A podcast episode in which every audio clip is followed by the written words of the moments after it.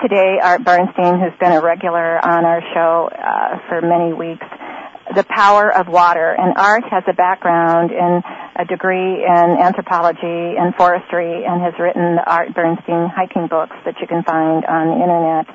Uh, Art, are you with us? I'm here. Thank you again.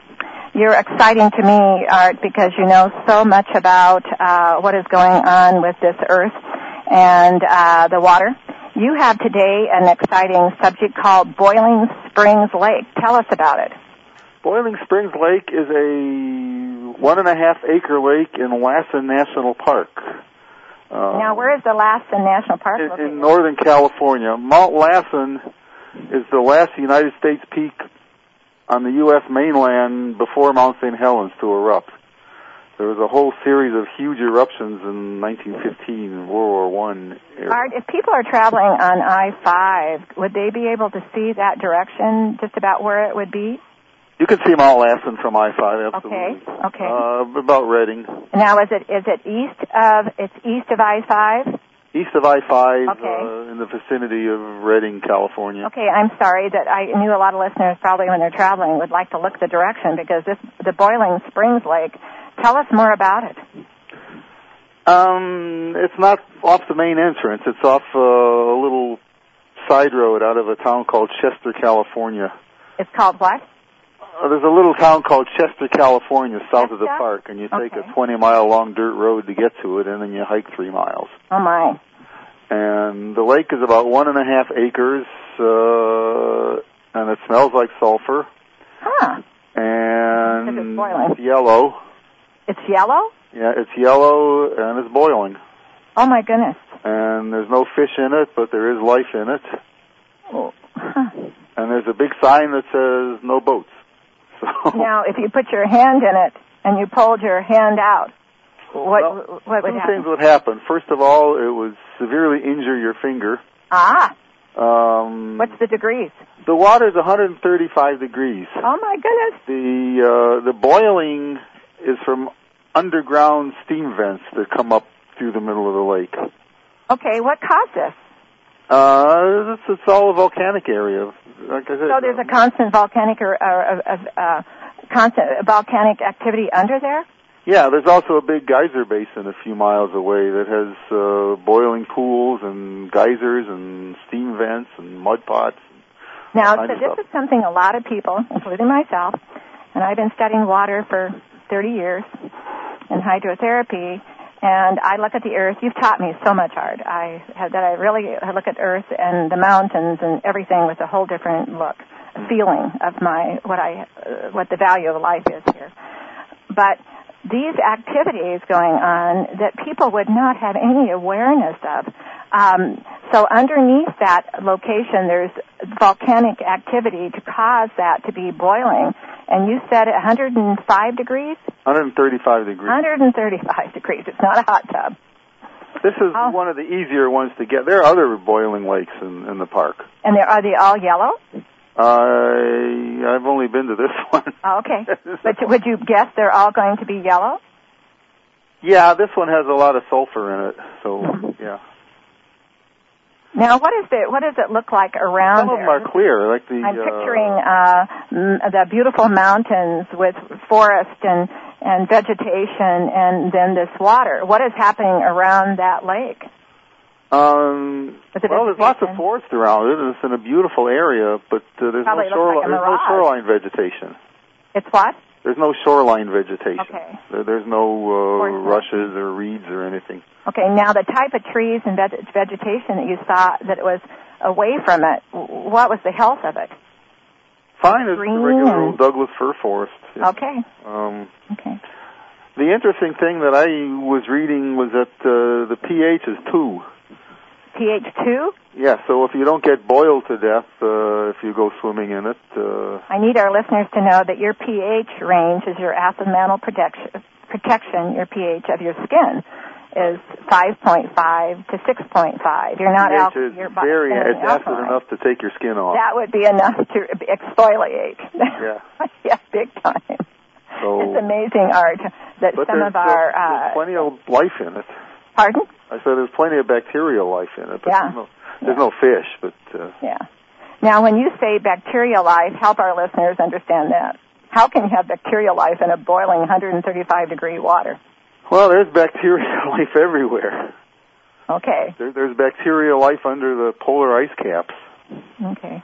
and there's bacteria that don't live on oxygen. There's bacteria that like high acidity. There's bacteria that like high heat.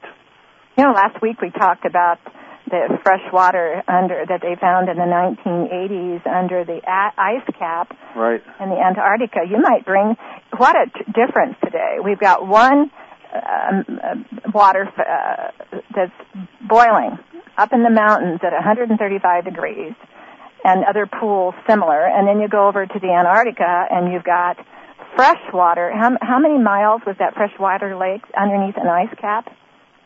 Do you it remember? was uh, 13,000 feet, so Yeah. that's uh, fresh water underneath the ice cap. Yeah, that's Not like even a found mile until down. the 80s, 1980s. Um, that was fascinating. Um, now, up in the uh, particular Lassen Volcanic National Forest, how would people find it? Um, go to Reading, and there's signs at every intersection in Reading. Uh, it says Thalassa National Park. It's a major destination. hmm I know that Reading in that area has a train that goes on a trip to uh, locations. Does that by chance go around there, below there, or anywhere near it? I'm not familiar with that. That's um, that was. I'm sorry, I asked you a crooked question, but Yeah. I, it was curious to me because I hear there's a wonderful train trip, a dinner trip, that a person or a lunch trip you can go on uh, from the area of. Uh, n- n- I guess it's up in the uh, Wairika area. Oh, the, down no, the through- one in Wairika to Montague. Yeah, that's nice. There's yeah, also I've heard one, of that, and I was uh, wondering if it would go anywhere near there. There's also no. There's one from McLeod to uh, Yeah. Mount I Shasta. hear that train trip is just beautiful. Families have loved it. They've gone on Mother's Day. They've gone on hol- one family even went on a New Year's Eve, if I believe correctly, and remember. And uh, but that that area of Northern California and around the Mount Lassen area, Mount Shasta area, is so beautiful. Oh, absolutely. Yes, yeah.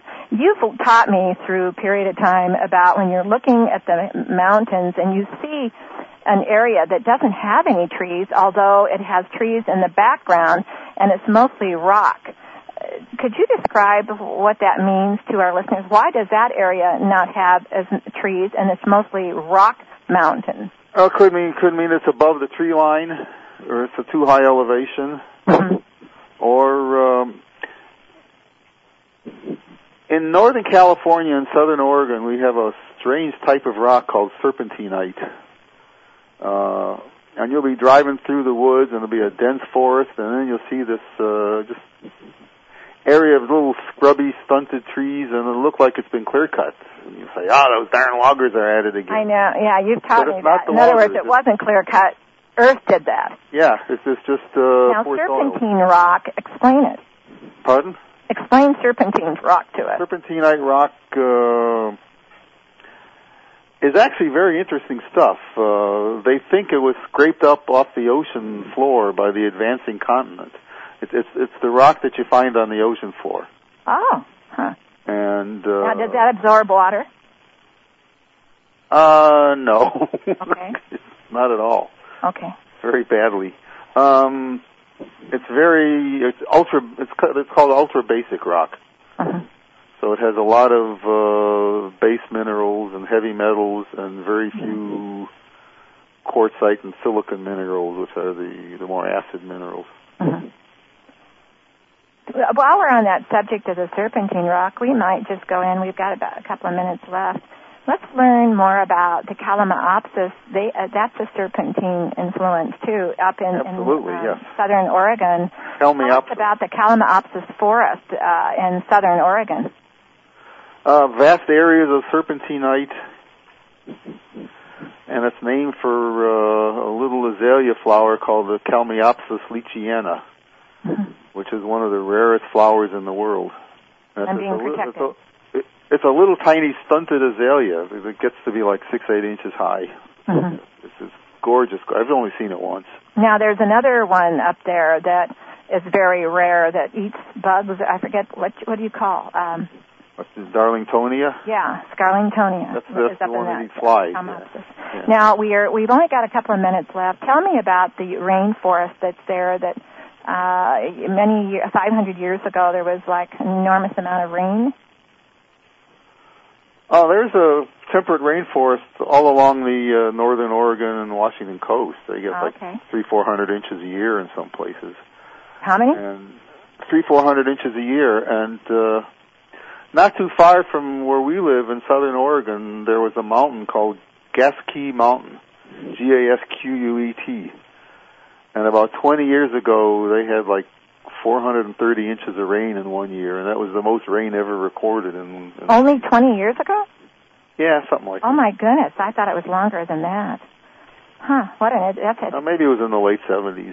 Uh-huh. Well, I know Southern Oregon, Northern California are very, I know when we've interviewed their U.S. Forest Service, um, and they've said what a wonder of ecology that, Yeah. uh, so for Mount Lassen to have such a unique um, boiling springs and, and pools and ponds up there, uh, and then the snow caps, and then the beautiful vegetation, including, and then volcanic activity.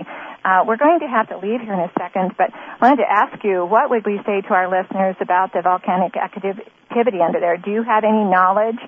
Is it, would- could it erupt someday? Oh, absolutely. Okay, okay. Uh, it's, it's it's considered dormant. It's Uh-huh. not it's not e- extinct or inactive.